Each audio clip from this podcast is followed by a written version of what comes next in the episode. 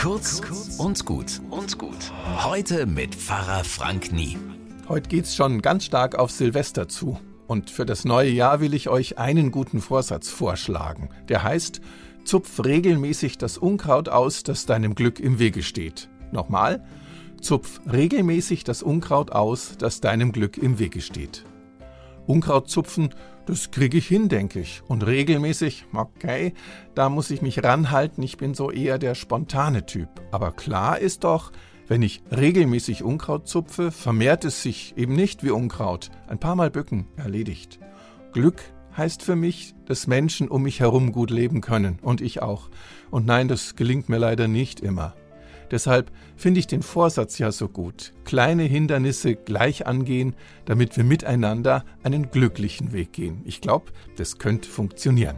Einen guten Beschluss und ein gutes neues Jahr.